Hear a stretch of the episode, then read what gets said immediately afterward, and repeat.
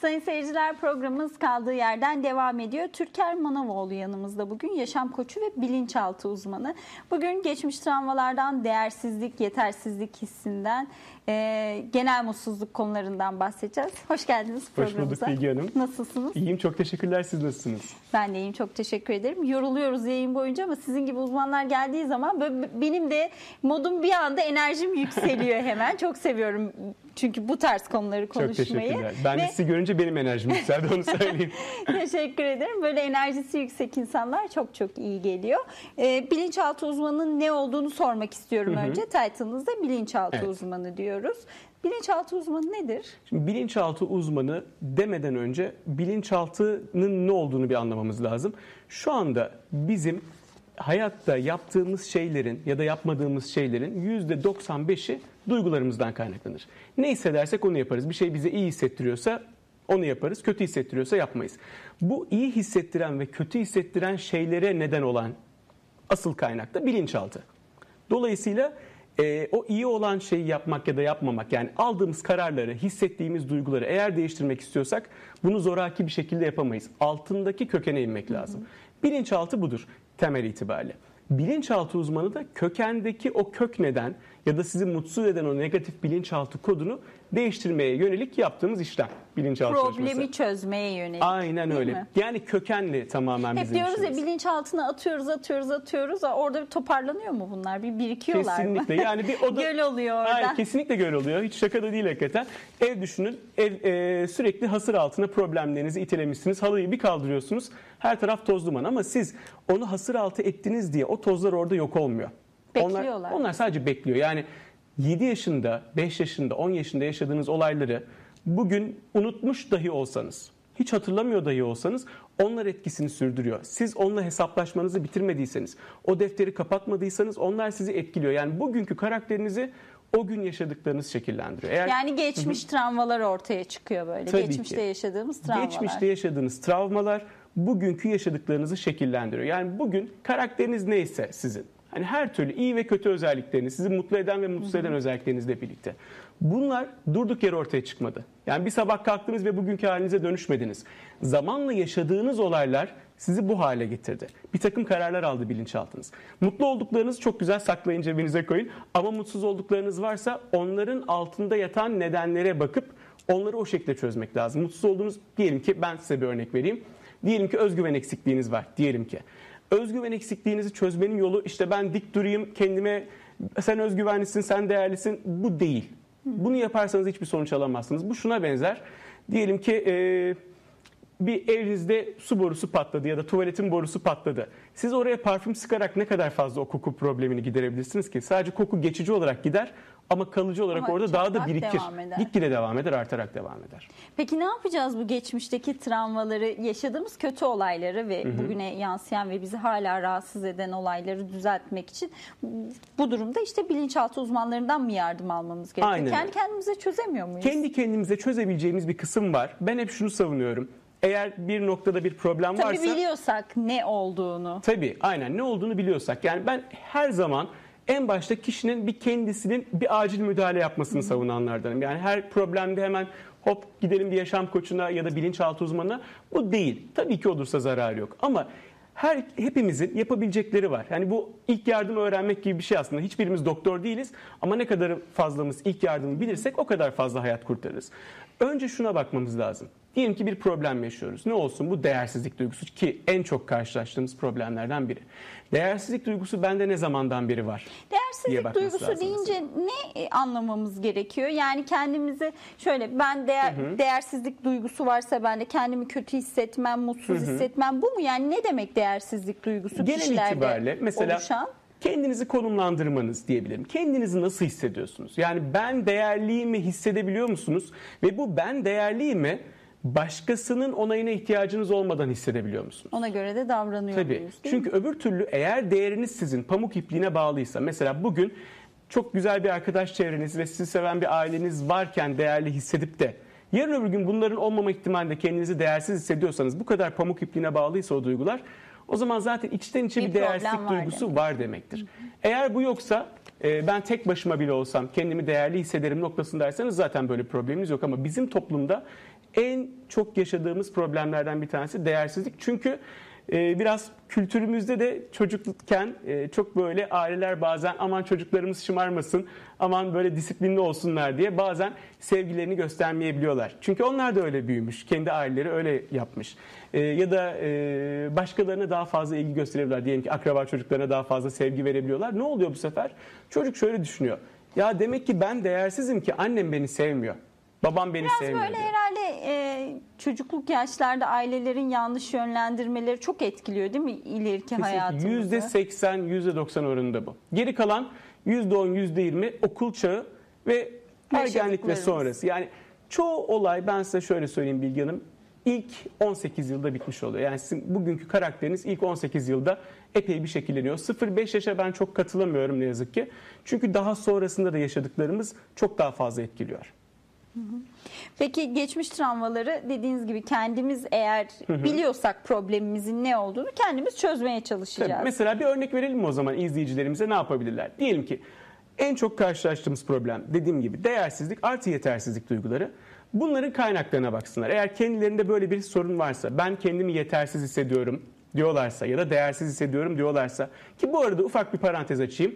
Değersizlik ve yetersizlik diyoruz ama aslında çoğu problemin altında yatan nedenler bu olsa da bilmeyebiliyoruz. Şöyle söyleyeyim.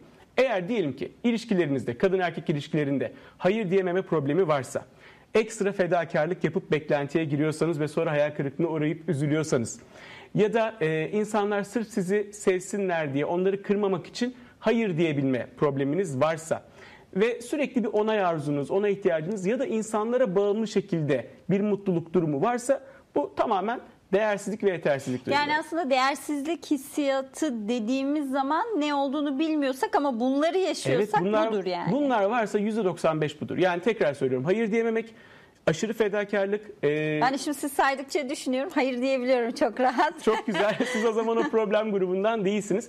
Ya da özgüven eksikliği de mesela yetersizlik duygusundan gelir. Ya da rezil olma korkusu. Bunlar hep yetersizlik kökenlidir. Yani insanlar genelde benim özgüven eksikliğim var derler ama benim yetersizlik duygum var demezler. Çünkü Hmm. hani soğan gibi düşünün bunu. Kabuğunu soydukça içinden ne çıkıyor? Aslında özünde olan şeye bakmak lazım. Şimdi tekrar dediğim gibi izleyicilerimize bir örnekle bunu açıklayalım. Kendileri ne yapabilirler? Hemen pratik 5 dakikada yapılabilecek bir şey. Diyelim ki kendilerini değersiz ya da yetersiz hissediyorlar. Sorsunlar. Bende bu duygu neden var? Muhtemelen cevapları ben size söyleyeyim. En çok çıkan cevaplar. İşte zamanında annem bana yeterince ilgi göstermedi, sevmedi ya da sevdiğini hissettiremedi. İlkokul bir de öğretmenim e, öğretmen çocuklarına daha iyi davrandı, mühendis çocuklarına iyi davrandı. Benim anne babam işçi çocuğu, işçiydi. E, bana o kadar iyi davranmadılar. Bu tarz olabilir. E, ya da akraba çocuklarıyla kıyaslanmak, kardeşlerle kıyaslanmak. Çok yapılıyor değil mi bu Çok yapılıyor. çocuklara? İnanılmaz yaygın bizim kültürde. En yaygın cevaplar bunlar. Şimdi kendilerinde de varsa bunlardan bir ya da birden fazlası tamam bunları saptadık cebimize koyduk. Sonrasında ne yapacağız? Şunu sorsunlar kendilerine. Annemin hatta annesini de boş versin kişi başka bir anneyi düşünsün. Diyelim ki bir anne var bambaşka bir şehirde yaşasın. O anne çocuğuna bir gram değer vermiyor. Daha da biz sert bir örnek verelim. Bir gram değer vermiyor anne ama çocuk da masum ne yapsın 5 yaşında çocuk. Sizce bu olay o çocuğu değersiz olduğu anlamına gelir mi? O çocuğu değersiz Annesi- yapar mı? Annenin duygusuyla alakalı. Annenin duygusu, alakası annenin karakteri, annenin yetiştirilme tarzı belki. O çocukla ilgili bir durum değil. O zaman ne oluyor? O çocuk değersiz olduğu için anne ona öyle davranmadı. Anne öyle olduğu için çocuğa değersiz muamelesinde bulundu. Dolayısıyla bunu önce bir fark ediyoruz. Ardından ne yaptılar diyelim ki akraba çocuklarıyla kıyasladılar. Neden kıyasladılar diyelim ki? Kendi çocuğu daha iyi olsun diye belki ona böyle bir motivatör. Aslında bu e, aileler bunu bir motivasyon şekli olarak Tabii. görüyor ama çok yanlış bir Çok motivasyon yanlış. şekli Yani mi? çocuklarını teşvik etmenin yöntemi bu değil. Teşvik edeceklerse bak çocuğum sen şunda çok iyisin. Bence şunu da çok daha güzel yaparsın. Hadi bak bir de bunu yap demeleri lazım. Ben tekrar örneğe geri gelirsem Bilge Hanım. Ee, bunları koysunlar kenara. Yani bana kendimi ne değersiz hissettirdi ne yetersiz hissettirdi. Peki bunlar ben değersiz olduğum için mi başıma geldi? Yoksa anne babamın çocuk eğitimi konusundaki belki kısmi cehaleti, yetiştirilme tarzı böyle olduğu için mi başıma geldi? Bunun cevapları muhtemelen kendisi değersiz olduğu için değil. 5 yaşındaki çocuk niye değersiz olsun? Her çocuk değerlidir. Her çocuk sevgiyi, sevilmeyi fazlasıyla hak eder. Ama biz 5 yaşımızda bu olayı yaşadığımız zaman bu kadar çıplak gözle göremiyoruz bunu. Zannediyoruz ki biz değersiz olduğumuz için bunlar bizim Yani o başımıza yapılan geliyor. e, şeyler, o yapılan davranışlar bü- bütün hayatını etkiliyor o çocuğun Kesinlikle değil mi? etkiliyor. Gençliğini, yaşlılığını. Ne yazık ki yani ilerleyen yaşlarda şöyle söyleyeyim 40 yaşında 50 yaşında bile diyelim ki çocukken değer görmeyen birisi 40 yaşında bile ilişkilerinde bu problemi yaşıyor. Diyelim ki evliliğine bu yansıyor ve boşanmak durumunda kalıyor. Çünkü eşi de değer vermiyor ona bir noktadan sonra. Yani size kimse sizin kendinize verdiğiniz değerden daha Zaten fazlasını biz veremez. kendimize değer vermezsek karşıdaki insan da vermez. değil mi? Vermez tabii ki aynen. Karşıdaki insanın size verebileceği değer en fazla sizin kendinize verdiğiniz değer kadardır. Bir fazlasını kimse size veremez. Kısa vadeli olur. Hani o ilk aşk dediğimiz o heyecanın İlk zamanlar olur. O zamanlar olur ama uzun vadeli 20 yıllık bir evlilikte bu olmaz artık bir noktadan sonra. Yani gerçekleri görmek lazım. Ee, sonra kadıncağız boşandı diyelim ki eşinden değer göremedi. İkinci ilişkisinde, üçüncü ilişkisinde yine aynı problemleri yaşıyor. Yani aktörler değişiyor ama senaryo hep aynı, oynanan oyun, oyun hep aynı oluyor. Artık kişiliğini mi oluşturuyor? Yani kişiliğine mi yansıyor bu duygular insanların Tabii bu ki. kadar uzun yani süre? şöyle söyleyeyim. Sizin kişiliğiniz zaten ya kişilik nedir o zaman ben size söyleyeyim. Kişilik diye bir şey var mı temelde? Kişilik dediğimiz şey tamamen bizim bilinçaltı kodlarımızın yaşadıklarımızla harmanlanıp bir noktaya gelmesi, zaman içinde oluşan. Bunlar da tamamen bizim yaşadığımız, Yaşadığımız olaylara bağlı. olaylar. Dolayısıyla hani kişiliğimiz oluşturur mu değil zaten kişiliğimiz bu. Tamam o zaman kendimizde çözdük. Bir değersizlik hissi var. Evet ben yapıyorum bunları diyoruz. Değersizlik hissi diyelim bunun e, adı. O zaman ne yapacağız? Nasıl kendimizi kendimize kendimizin değerli olduğunu nasıl hissettireceğiz ve inandıracağız? Çok güzel bir soru. Ben şunu tavsiye ediyorum. Kesinlikle bu konuları yazarak çalışsınlar. Çünkü düşünerek böyle gözler kapalı düşündüğümüz zaman o düşünceler çok hızlı başka yerlere kayar. Aklınıza tenceredeki yemek gelir. Aklınıza dün e, ne yaptığınız gelir, yarın ne yapacağınız gelir. Alsınlar ellerine bir kalem kağıt ya da cep telefonlarında not programını açsınlar. Şunu yazsınlar. Bana kendimi hangi olaylar değersiz hissettirdi? Hangi olaylar üst üste geldi? Diyelim ki bugünkü değersizlik puanına 100 diyelim referans noktası.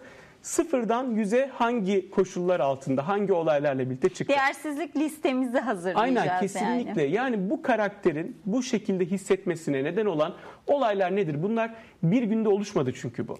Yaşadığımız bir olayla birlikte oluştu. O yaşadığımız olay olmasaydı ve biz o duyguyu hissetmeseydik bu değersizlik duygusu olmayacaktı. Yani bütün karakterimiz bizim aslında böyle. Dolayısıyla ne yapacaklar? Ellerine bir kalem kağıt ya da not e, programını açacaklar. Hangi olaylar değersizlik hissettirdi? Peki ben o gün değersiz hissetmiştim doğru. Peki bu olay benim başıma ben değersiz olduğum için mi geldi? Yoksa işte annemin cehaletinden, çocuk psikolojisini anlamamasından ya da öğretmenimin yeterince çocuk psikolojisini anlayamamasından mı bunlar başıma geldi? Ya da Sebebi ben miyim yoksa başkaları Aynen öyle. Bunu düşünmemiz Aynen öyle. Yani bir insan neden değersiz olsun ki? Her insan değerlidir. Herkes e, eşittir aslında baktığımız zaman. Değerimiz diye bir şey yoktur. Herkes değerlidir. Herkes değerli. Hele ki çocuklar. Yani 5 yaşındaki bir çocuğun iki tane çocuğu kıyasladığınız zaman bu değerli bu 5 para etmez diyebilir misiniz hiç?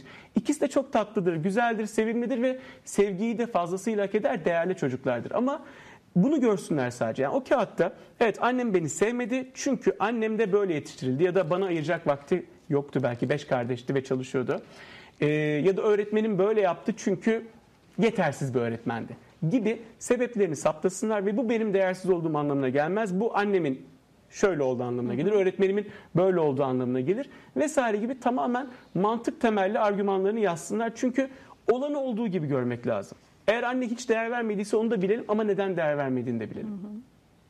Onu saptadıktan sonra Yaptık zaten listemizi hazırladık. Evet. Ne yapıyoruz sonra? listeyi hazırladık. Baktınız ee, evet bu benim değersiz olduğum için başıma gelmedi. Annem işte böyle davrandığı için başıma geldi. Gözlerini kapatsınlar. Durumlardan dolayı geldi. Aynen gözlerini kapatsınlar benim tavsiyem. Yani bu tabii ki bilinçaltı çalışmalarında profesyonel bir destek alarak çok daha rahat yapabilecekleri bir şey. Ama en azından kendileri de bence bunu denesinler. Gözlerini kapatsınlar. Biraz böyle sakinleşip rahatladıktan sonra diyelim ki anne çocuğa sevgi vermedi ya da diyelim ki öğretmen çocuğu tahtaya kaldırıp azarladı, aşağıladı. Diğer öğrencileri rezil etti ve yetersizlik duygusunu oluşturdu bu. Bu olayı sanki bir filmi izliyormuş gibi dışarıdan bir gözle televizyon ekranından izliyormuş gibi defalarca tekrar tekrar tekrar tekrar tekrar tekrar izleye izleye izleye etkilerini eee, tamamen duygusuz hale getirebilirler. Şöyle bir örnek vereyim size. daha akıllıca kalıcı olması açısından.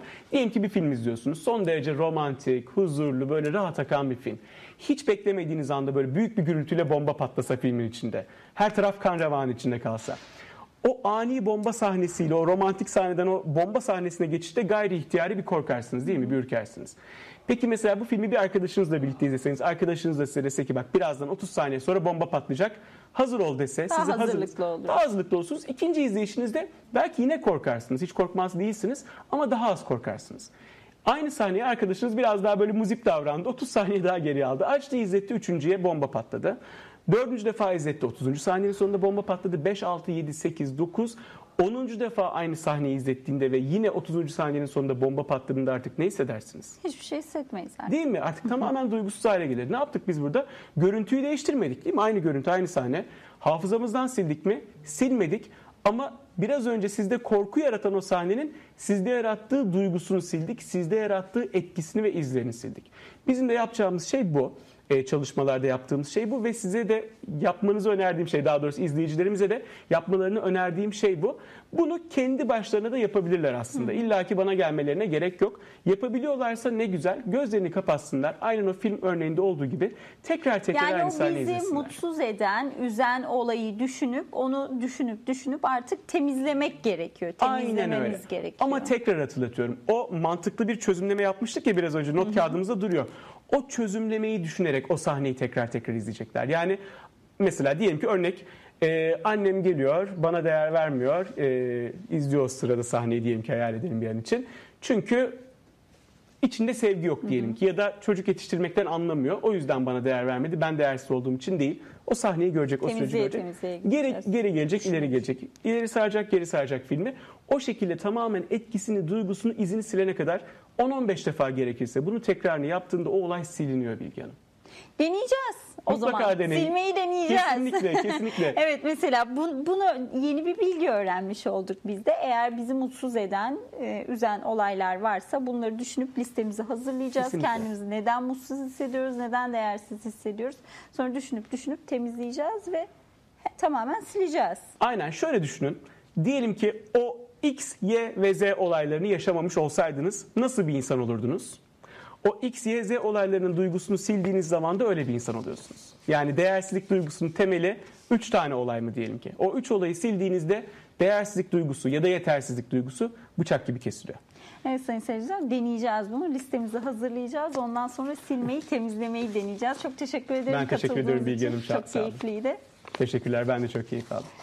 Sevgili izleyiciler programımızın sonuna geldik bu haftada. Haftaya yine birlikte olacağız. Haftanın Notları programında Bengü Türk TV ekranlarında. Haftaya görüşmek üzere. Hoşçakalın.